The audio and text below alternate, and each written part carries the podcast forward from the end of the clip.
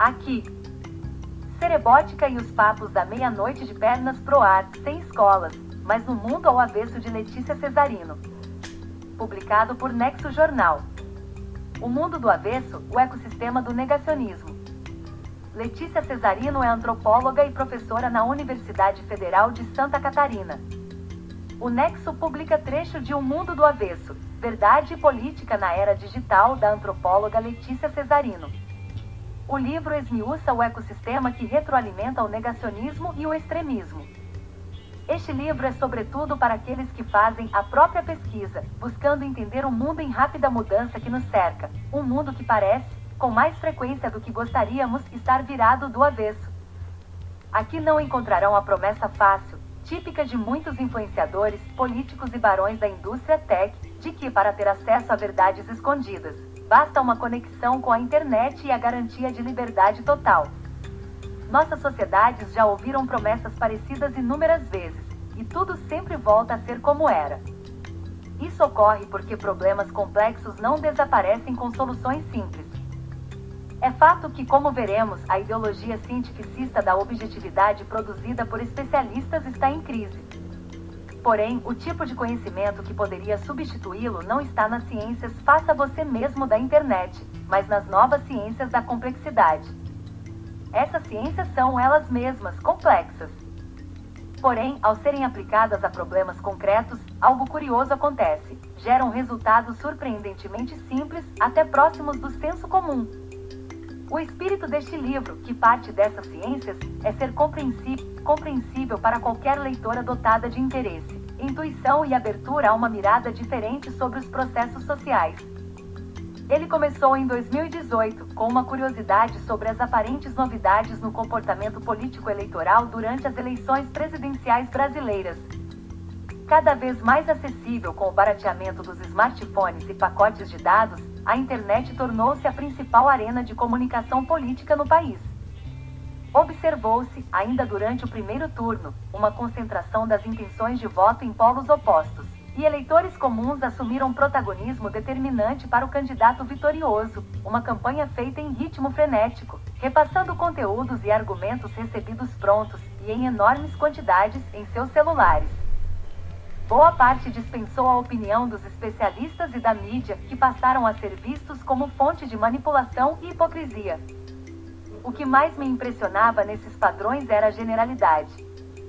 O pleito brasileiro guardou semelhanças notáveis com uma onda global de ascensão de novos movimentos de direita, numa janela de tempo relativamente curta. Mesmo aqueles que não venceram eleições passaram de movimentos marginais a atores políticos relevantes em muitos países. A pandemia da Covid-19 a partir de 2020 acirrou essas tendências, fazendo proliferar o pensamento conspiratório e a desconfiança na ciência mainstream num ritmo inédito no passado recente.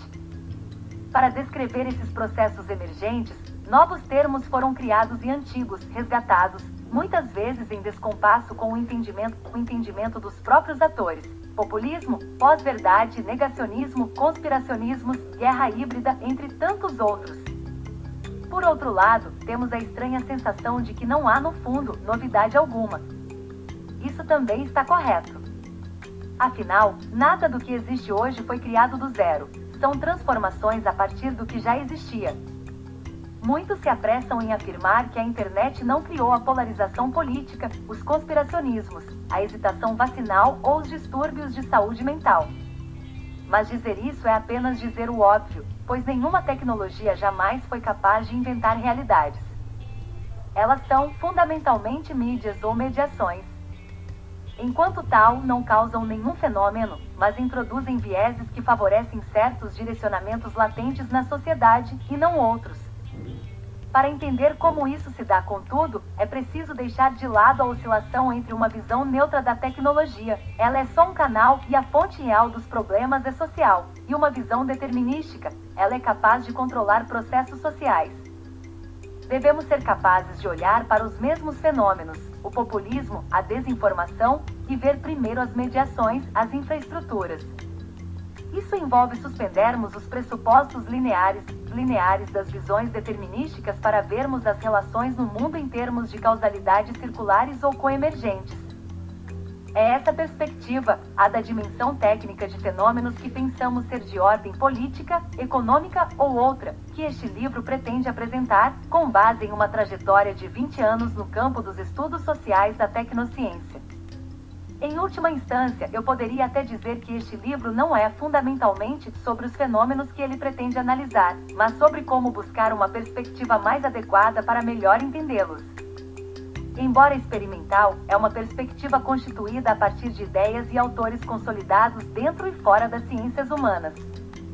O enquadramento principal se âncora na obra do antropólogo e ciberneticista Gregory Bateson, batizado em homenagem a Gregor Mendel por seu pai William Bateson, que redescobriu os manuscritos do frade austríaco sobre a hereditariedade de ervilhas e ajudou a fundar a genética moderna. Bateson talvez tenha sido o último cientista a fazer história natural em pleno século XX fluente em campos como evolução, antropologia, etologia, psiquiatria, semiótica, cognição, cibernética e artes visuais. Bateson nunca se inseriu no estabelecimento acadêmico e acabou desenvolvendo uma linguagem própria, que chamou de Ecologia da Mente Bateson, 1972.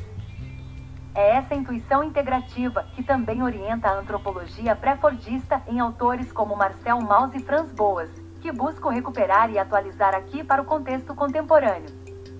Essa escolha vem com riscos, pois seu resultado geral não se enquadra na ciência normal acadêmica.